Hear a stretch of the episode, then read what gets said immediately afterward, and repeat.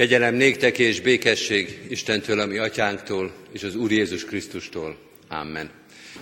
Isten tiszteletünk megáldása és megszentelése jöjjön az Úrtól, aki teremtett, fenntart és bölcsen igazgat mindeneket. Amen. Kedves testvérek! Hallgassuk meg Isten igéjét, ahogy szól hozzánk Máté evangéliuma 21. részének 1-től 11. verséig tartó ige szakaszából. Isten igéjét alázatos szívvel, figyelemmel hallgassuk. Isten igéje így szól. Amikor közeledtek Jeruzsálemhez és Betfagéba, az Olajfák hegyéhez értek, Jézus elküldött 2 tanítványt, és ezt mondta nekik. Menjetek az előttetek fekvő faluba, és ott mindjárt találtok egy megkötött szamarat a csikójával együtt.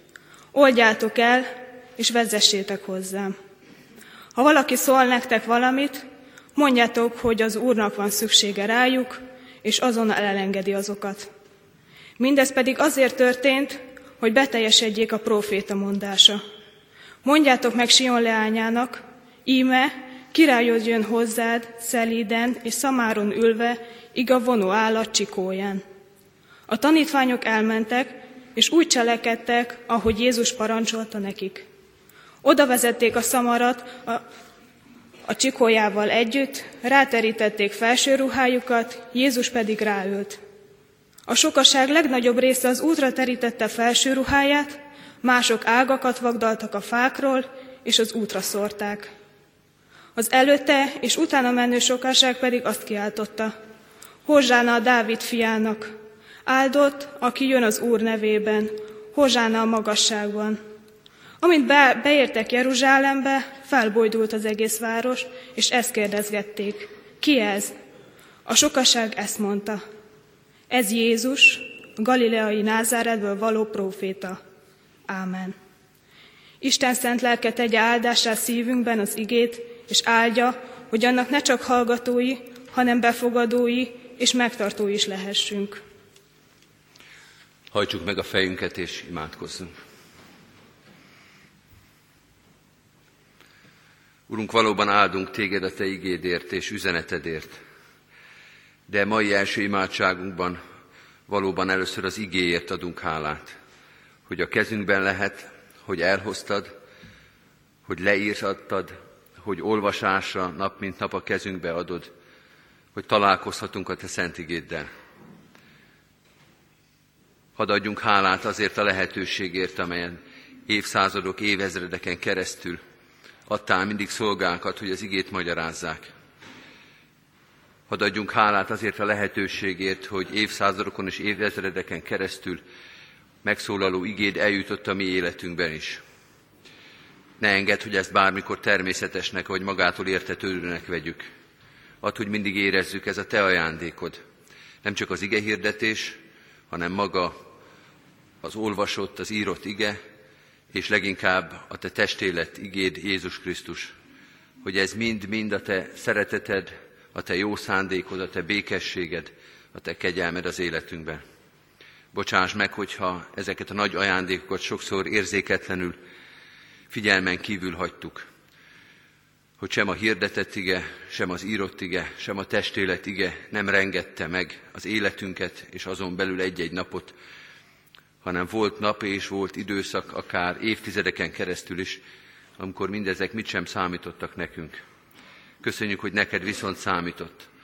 Neked számított az életünk, az üdvösségünk, a boldogulásunk, üzenetednek az eljuttatása egészen az életünk közepébe, a szívébe.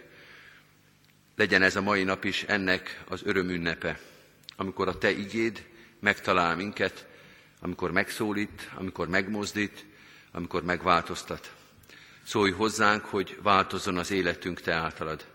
Szólj hozzánk, hogy abba az irányba nézzünk, és menjünk, és haladjunk, amelyet te kijelöltél számunkra. Szólj hozzánk, hogy mindaz, amit te rossznak ítélsz, az távolodjék az életünktől. A te igéd teszi ezt, legyen a mai nap is az igéddel való találkozás áldott alkalma. Amen. Kedves testvérek, az a szentírásbeli rész, melynek alapján Isten szent lelkének segítségül hívásával üzenetét hirdetni kívánom közöttetek. írva található a felolvasott bibliai részben, Máté evangéliumának a 21. részében, a 10. és 11. versben a következőképpen. Amint betért Jeruzsálembe, megmozdult az egész város, és ezt kérdezgették, ki ez? A sokaság ezt mondta, ez Jézus, a galileai Názáretből való próféta. Eddig Istennek írott igéje. Foglaljuk el a helyünket. Kedves testvérek, március 2-a van, és a virágvasárnapi történetet olvastuk, mint a napi újszövetségi igét. Ez egyrészt egy kicsit zavarba hozhatja az embert, mert azért általában úgy szokott lenni, hogy az üdv történeti események és ünnepek napján szoktuk olvasni azokat a történeteket, amelyek akkor történtek, tehát majd április közepén a virágvasárnapot, és utána majd a húsvéti hasonló történeteket, tehát ugye el szoktuk találni a napi igével azt, amiről éppen az ünnepek szólnak, de azért van olyan, mint ahogy most is, hogy egy naptárban is jól megjelölhető ünnepnek a történetét nem annak a napján olvassuk, hanem jó néhány héttel korábban. Ez legalább ennyire könnyíti is a dolgunkat, vagy legalábbis felszabadít minket, hogy akkor most ne a történettel foglalkozzunk, hanem általános vagy átvitt értelemben olvassuk a virágvasárnapi bevonulásnak a történetét. Zárójelben jegyezzük meg, hogy virágvasárnapon is átvitt értelemben szoktuk értelmezni, hiszen nem egy régi történetnek a fölsorolása a virágvasárnapi penzum, hogy visszaemlékezzünk, vagy megfogalmazok, hogy akkor régen mi történt, hanem akkor is az a kérdés, hogy mit jelent ez ma és nekünk. Most azonban teljes mértékben erre koncentrálhatunk, és megpróbálhatjuk ezt a furcsa, rövid, talán egy kicsit közönséges kérdést is helyesen a saját életünkre nézve megválaszolni. Mert hogy egy kérdést helyezett az ige középpontba, kicsoda ez, vagy ki ez? Talán szebb lett volna, úgy kérdezzük, hogy kicsoda ő, mert hogy itt Jézusról van szó. Ez a központi kérdés, valóban ez a központi kérdés egyébként, de ennél azért bonyolultabb, mint hogy a magyar nyelven 4 betűvel ezt az egészet le lehessen írni. Én igazából 5 kérdést számoltam meg, emögött a rövid kis kérdés mögött, és erre az 5 kérdésre szeretnék válaszolni. A kérdések egy picit pietista ízűek lesznek, ami alatt azt értem, hogy le lesz egy picit egyszerűsítve ez a történet a saját életünkre nézve. De attól, hogy ilyen nagyon egyszerű, talán egy kicsit tankönyv szagú lesz a kérdéseknek a sorozata, ettől még ezek a kérdések igazak, és ezek a kérdések megkerülhetetlenek. Gyorsan föl is sorolom azt az 5 kérdést, ami szerintem ebbe a rövid, kicsi mondatba bele van sűrítve. Az első kérdés így hangzik, betérte Jézus az életedbe? Belépette Jézus a te életedbe? A második kérdés, hogy állandó vendége ott, vagy átutazó? A harmadik, megmozdult-e tőle a város, vagyis az életed, vagyis a szíved? Megmozdította-e Jézus az életedet? A harmadik, hogy te tudod-e, hogy kicsoda ő? És az utolsó kérdés, van-e rá helyes válasz? Tudnék erre a kérdésre? Megtalálható-e erre az igazi válasz? Ezek a kérdések, ez az 5 kérdés, amely egymásra épül. Ami azt jelenti, hogy tulajdonképpen visszafelé kell őket megválaszolni, és amikor megvan az 5. kérdésre a válasz, akkor érdemes föltenni a 4. És amikor megvan a 4. a válasz, akkor jön el az ideje a 3. Tehát egymásra szépen rétegződnek a kérdések, egy kicsit bizonyítva azt a tételt, amit többször szoktam idézni, mert én nagyon szeretem ezt a mondatot, hogy az igazán lényeges kérdések mindig a már eleve meglévő válaszokból születnek meg. Ez is azt mutatja, hogy majd, ha megvan a válasz, akkor lehet igazából föltenni a kérdést, és így haladunk visszafelé a történet kezdő mondata felé. Nézzük tehát az 5. kérdést, amit most az előbb 5. tettem fel. Van-e helyes válasz arra a kérdésre, hogy kicsoda Jézus? Van-e erre helyes válasz? Az igénk, amelyet felolvastunk, ad egy választ. Az utolsó vers, a 11. vers ezt mondta, a sokaság ezt mondta, Jézus, ez Jézus, a galileai Názáretből való próféta. Ezt mondja a sokaság. Egy kicsit zavaró, hogy ugyanez a sokaság, vagy majdnem ugyanez a sokaság néhány nap múlva azt fogja mondani, hogy Jézus a csaló, és hogy meg kell feszíteni. Hogy becsapott minket, hogy a kegyelemre méltatlan, és hogy kereszten van a helye. Nem könnyű választ adni erre a kérdésre. Az a válasz, hogy csaló, az nem ér pontot. Az a válasz, hogy próféta, ő a názáreti Jézus, a próféta, ez egy részmegoldásnak elfogadható. A teljes pontszám nem jár rá, de azért mondjuk a felénél több. Mert itt nem egy a próféták közül, hanem a próféta, ez már egy kicsit ilyen messianisztikus válasz, adjunk rá mondjuk 7-8 pontot. De eljönnek majd azok a keresztények, akik egy rövid mondatban összefoglalják erre a kérdésre a válaszukat, és azt mondják, Jézus Krisztus, Isten fia, megváltó.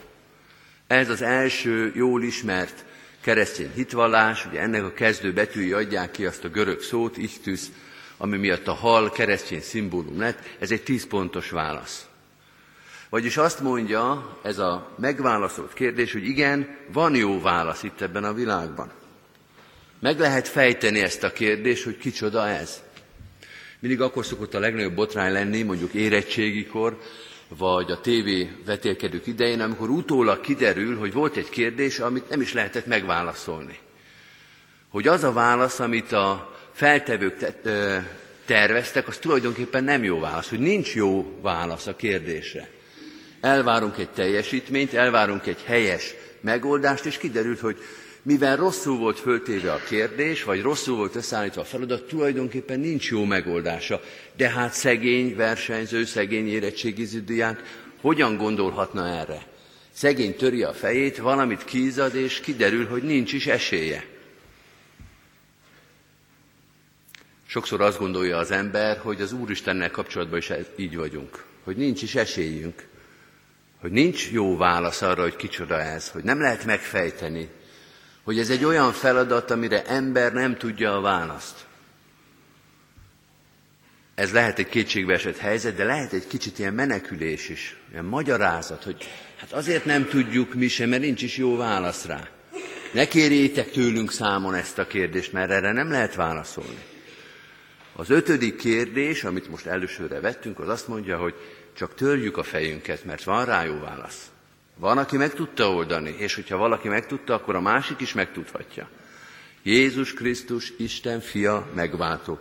Ez a válasz, ez a megoldás, ez itt van a világban, tehát reális esélye van az embernek, hogy ő is megoldja, és ezt írja be a megoldáshoz.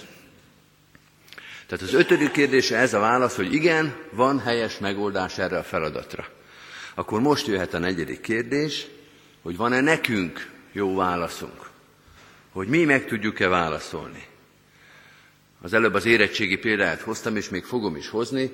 A kérdés az, hogy mi is meg tudjuk-e így oldani, mert a megoldó kulcsban ott van már a helyes válasz, tehát ez egy jó kérdés, de a nagy kérdés nem az lesz, hogy a megoldó kulcsban ott van-e, hanem hogy a mi dolgozatunkban benne van-e.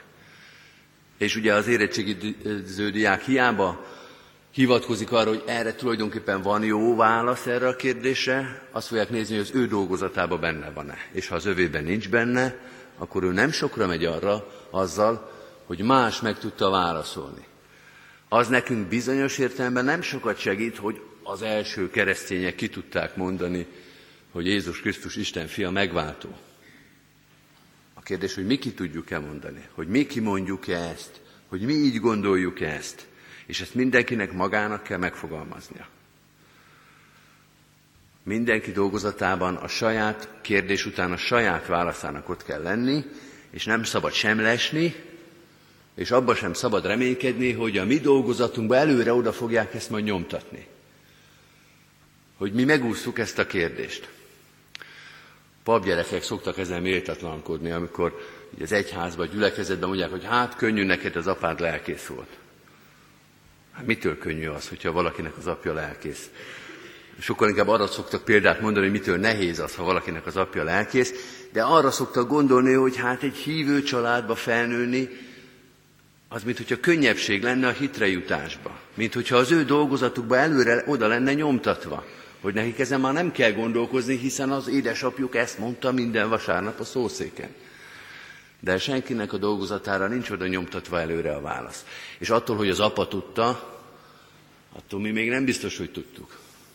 Meg én az érettségére megyek vissza, nekem például matematikus az édesapám. De ettől még nekem kellett a matematika érettségit megírni, és én abban biztos lehettem, hogy ő egyébként a saját szobájában otthon meg tudja oldani az én példámat, de nekem kellett beadni a papírt. Erre a kérdésre mindenkinek saját magának kell válaszolni. Egyébként nem csak a lelkész gyerekek vannak ebben a helyzetben, hanem a presbiter gyerekek is, meg a hívő családok gyerekei is. Hogy mindig az ember azt gondolja a másikról, hogy neki könnyebb, hiszen neki már a szülei is. A negyedik kérdés azt mutatja, hogy van egy elméletben meglévő jó válasz, ez egyébként fontos dolog, de ennél fontosabb, hogy nekünk megvan-e a saját válaszunk erre. És csak akkor jár a pont, hogyha a saját szívünkben, a saját papírunkon, a saját válaszunkban megvan ez. Jézus Krisztus, Isten fia, az én megváltom. Ha ez megvan, ha ezt ki tudtuk mondani, hogy Jézus Krisztus számomra az Isten fia, és nekem a megváltom, akkor jön a harmadik kérdés, hogy megmozdult-e a város? Megmozdult-e a szívünk? Megmozdult-e az életünk? Amikor betért Jézus Jeruzsálembe, megmozdult az egész város. Erre persze mondhatná az ember, hogy de hát mindig mozog, hogy állandóan mozgatják az életünket fontos és kevésbé fontos dolgok, de hát nem is erre gondol itt az Isten igéje, hogy történik-e valami változás az életemben, hiszen mindig történik.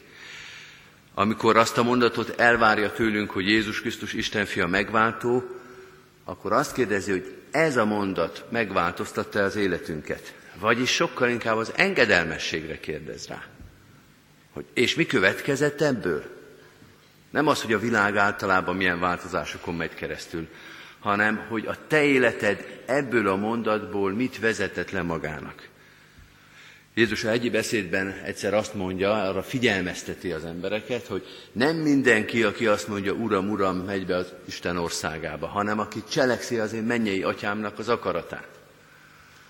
Tehát most még emeli a lécet, és azt mondja, az nem elég, hogy kimondjuk, hogy Jézus Krisztus Isten fia megváltó, nem mindenkinek sikerül, de ezek után, a mondat után még egy engedelmesség is kell, hogy következzen. Cselekedni az én mennyei atyám akaratát. Azért változott meg a város, azért változott meg az életem, mert ebből a mondatból ez és ez következik ebben a helyzetben. Még úgy nem is általában, hanem minden egyes döntésre, minden egyes helyzetre. Le tudom vezetni, hogy ennek a mondatnak mi a következménye.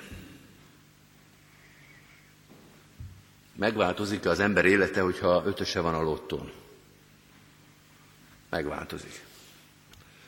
Azt mondja az ige, amit olvasunk, hogy ha egy halom pénz meg tudja változtatni az életünket, ne becsüljük ezt le, akkor egy ennél sokkal nagyobb változás, a megváltásnak, az üdvösségnek az ajándéka mennyivel inkább meg kell, hogy változtassa az életünket. Ahogy elképzelhetetlen, hogy azon a nagy halom pénzen az embernek az élete nem változik meg, mondjuk, hogy jó irányba, de megváltozik. Úgy elképzelhetetlen, hogy ez a hitvallás, ez a Krisztussal való találkozás, ez ne változtassa meg a mindennapokat, a hétköznapokat, a hétköznapok kicsi és nagy döntéseit. Megmozdul a város, igen, ebből a mondatból meg kell bojdulnia az ember szívének, és megváltoznia mindennek. Mondjuk, hogy megváltozik. Akkor jön a negyedik kérdés, vagyis a második az eredeti sorrendben, hogy ott marad-e ez a változás a szívünkbe, vagy Jézus egy átutazó vendég, amit megint nem szabad lebecsülni, de azért nem ugyanaz a kettő. Meddig tart ez a változás? Megváltoztatja Isten a szívünket, az életünket, megváltozik tőle minden, föl is ismerik rajtunk, hogy ennek az élete megváltozott. Itt valami más történt, itt valami más folyik, itt valami nagy dolog történt. Tehát ez is megvan, de meddig tart? Megint egy jézusi példázatra, vagy egy jézusi mondatra hivatkozom, a magvető példázatra, ahol pont arra utal, hogy vannak, akinek a szíve az olyan, mint a köves talaj, ahol van egy kis termőréteg, és ott hirtelen, gyorsan megindul a növekedés, még szárba is szökken, de az első forróságtól kiszárad. Hogy a hirtelen változás megvan, igen, megbojdul a város, megmozdul. Vannak levezethető változások abból, hogy Jézus Krisztus Isten fia megváltó, de kifullad néhány hét, néhány hónap, egy-két év alatt. Hogy utána megjön a szárazság, hogy nem tud mély és igazi gyökeret venni. Milyen sokan élik át ezt, ennek a fájdalmát, vagy ennek a tragédiáját. Hogy igen, megváltozott, de hol van az már? Hány szenvedélybeteg, hány elrontott életű ember, hány tönkrement élet, mondja, hogy milyen sokszor megpróbáltam már, és meg is próbálta, és tényleg sikerült is. Ezt szokták mondani a dohányosok, egyébként nem túl nagy örömmel, hogy hányszor sikerült már neki leszokni a dohányzásról. Nem olyan nehéz az, neki is már sokszor sikerült. Nem kell ahhoz szenvedélybetegnek lenni, hogy az ember ezt átérezze, hogy persze megmozdult, de nem volt tartós. Bizonyos értelemben még rosszabb is, vagy nagyobb a lelkiismert furdás, hogy egyszer már sikerült, egyszer már elhittem, egyszer már bíztam, egyszer már ráépítettem az életemet, de valahogy akár egy hirtelen traumától, akár csak az élet unalmától és tehetetlenségétől, most azt teszem észre, hogy ez már a múlt, hogy ez már nem része az életemnek, hogy már nem ez számít, már nem a Jézus Krisztus Isten fia megváltó, a szívemnek a középpontja, valahogy elpárolgott, szétfoszlott, erőtlenné vált. Hányan vannak olyanok, akik már régen nem, pedig mindig itt voltak, pedig fontos volt, pedig benne voltak a gyülekezetnek a magjába, és most is itt vannak valahol a periférián, valahol kívül. Valahogy nem volt az a váltás, az a változás, az az új élettartós. Hát nem tudom, hogy szabad-e ilyet mondani a szószéken, de Jézus Krisztus nem celeb akar lenni az életünkben, akik egy-két hétig híresek, egy-két hétig róluk szól minden hír, hanem valami egészen más, életre szóló kapcsolatot akar. Nem véletlen, hogy a Biblia a házassághoz szokta az Isten kapcsolatot hasonlítani. Hogy ez egy életre szóló döntés, hogy bejön és ott marad az életünkbe. Nem pedig arra rendezkedünk be, hogy 2 hetente, 3 hetente, hónaponta változnak ezek a hírességek. Azt mondja Jézus, én bejövök a te életedbe, de azért jövök, hogy ott is maradjak. És nem átutazó vendég akarok lenni. Ha erre a kérdésre is megvan a válasz, akkor kezdhetjük el igazából ezt a történetet. Most jön az első kérdés, betérte már Jézus az életedbe. Amikor betért Jeruzsálembe, akkor kezdődik ez a történet. De megtörtént-e ez már? Megtörtént-e, hogy egészen közel jött, hogy bent van? Mert úgy távolról mindenki ismeri Jézust. Kedves barátaim, nincs a magyar társadalomban olyan ember, aki ne ismerné ezt a szót, hogy Jézus. Még azt is tudja, hogy melyik templomokba szoktak róla prédikálni. Tehát, hogy körülbelül ismerni Jézust, ez nem művészet, ezt mindenki tudja. A kérdés, hogy bent van-e, hogy bejött-e, hogy azt mondta-e, hogy ma a te házadba kell megszállnom. Hogy ez az életre szóló, ez az életet megváltoztató, ez a helyes válaszon alapuló belső döntés megszületette. Ezt jelenti az, hogy betért a városba, betért az életünkbe. Ha ez nem történt meg, akkor inkább mondjuk azt, hogy elment az életünk mellett. Távolabbról, vagy egészen közelről. Ez nem kevés, ezt nem szabad lebecsülni.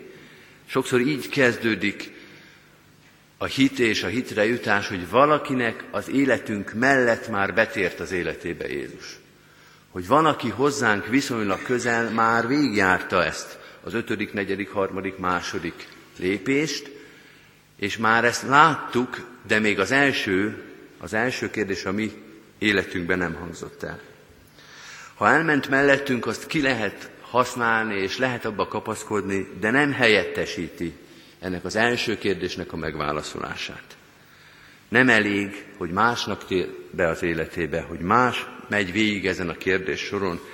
Mi nekünk is el kell kezdeni az első lépésnél. Azzal kezdtem ezt az igehirdetést, hogy egy kicsit iskolaszagú, vagy talán túl leegyszerűsített, ahogy megfogalmazzuk, és én is érzek ebben valamit. De kedves testvérek, kell ez a tisztánlátás ahhoz, hogy az ember végig tudjon menni, hogy tudja, hogy mik ezek a lépések, mert persze végigmenni ennyire azért nem egyszerű. Leírni, megfogalmazni 5 kérdést, az nem bonyolult. Végigmenni, néha évtizedek telnek el 2 kérdés között. Néha az ember újra és újra visszatér, mint a társas játékba, az első kérdéshez. Hogy már megvolt a második, már megvolt a harmadik, és újra ott toporgunk az elsőnél. Tehát nem olyan egyszerű, de mind a 2-re szükség van. Az erőre is, az Isten segítségére, hogy ezek a kérdések itt belül valóságá váljanak, tehát hogy ránk vonatkozzanak, de arra is, amit ez a mai virágvasárnap előtti virágvasárnapi történet mond nekünk, hogy így következik ez. Egyiket sem lehet kikerülni, egyiket sem lehet megkerülni, kihagyni és átugrani. És hadd fejezem be ezzel, nem is érdemes. Amen.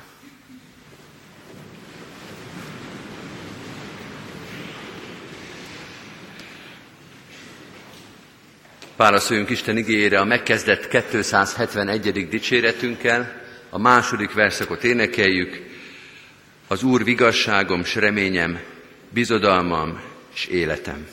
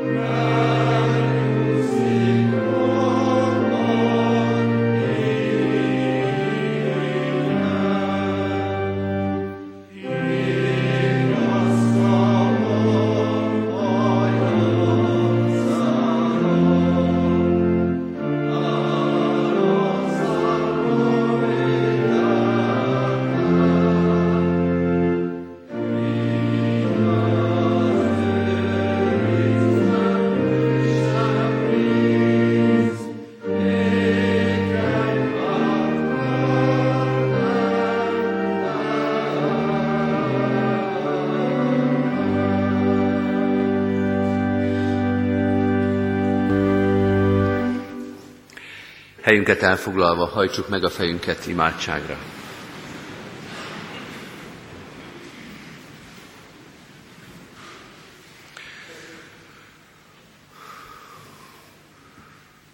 Urunk, igéd tisztasága és igazsága mellé add a te lelkedet is, hogy végig tudjuk járni azt az utat, amelyet elénk adtál.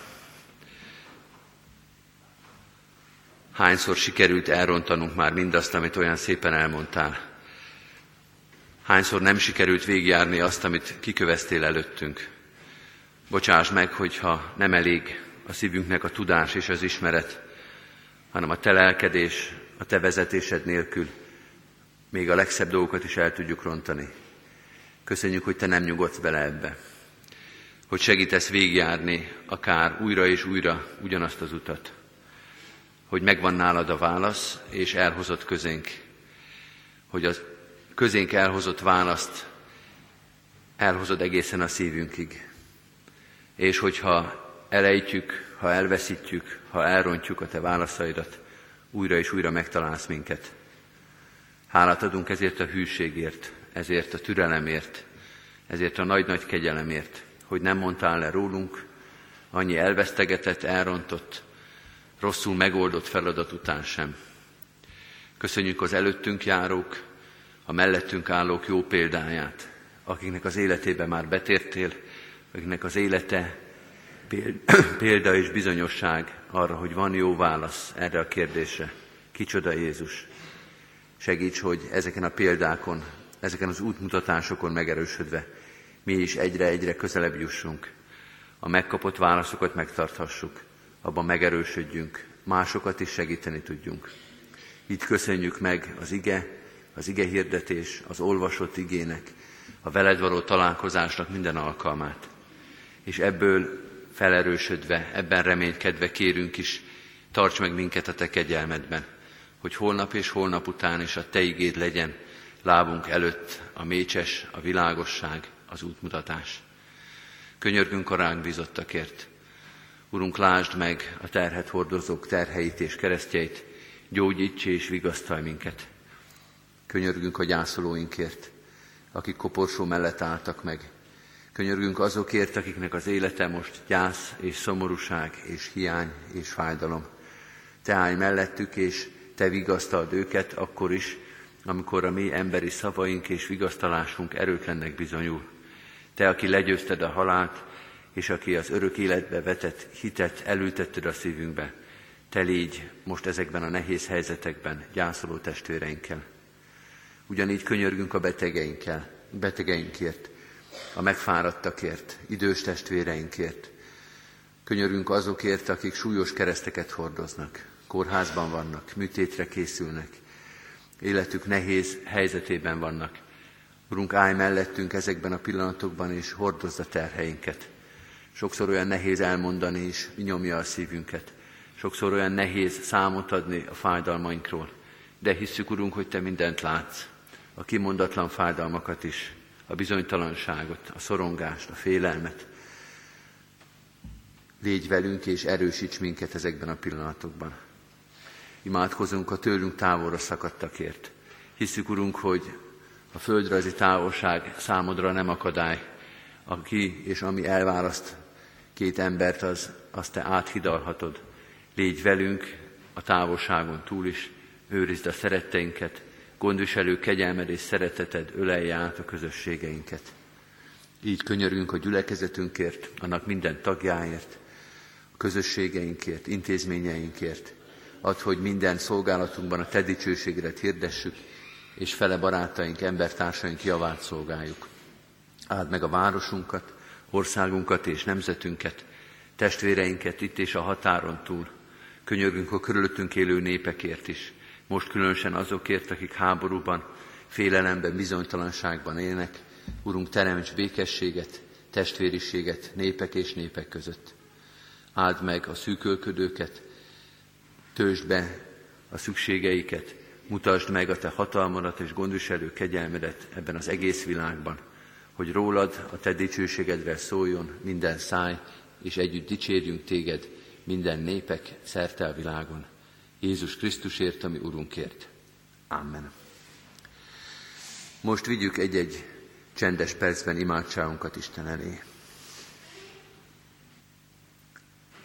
Amen. Fennállva is együtt mondjuk el az Úrtól tanult imádságot. Mi Atyánk, aki a mennyekben vagy, szenteltessék meg a te neved. Jöjjön el a te országod.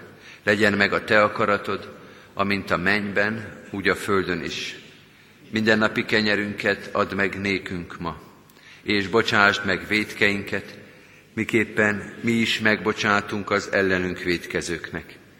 És ne vigy minket kísértésbe, de szabadíts meg a gonosztól, mert tiéd az ország, a hatalom és a dicsőség mindörökké. Amen. Hirdetem az adakozás lehetőségét, hálával áldozatok az Úrnak, és teljesítsétek a felségesnek tett fogadásitokat. Mindezek után az Úr Jézus Krisztusnak kegyelme, Istennek, a mi Atyánknak szeretete, és a Szentlélek Istennek közössége legyen, és maradjon mindnyájatokkal. Amen.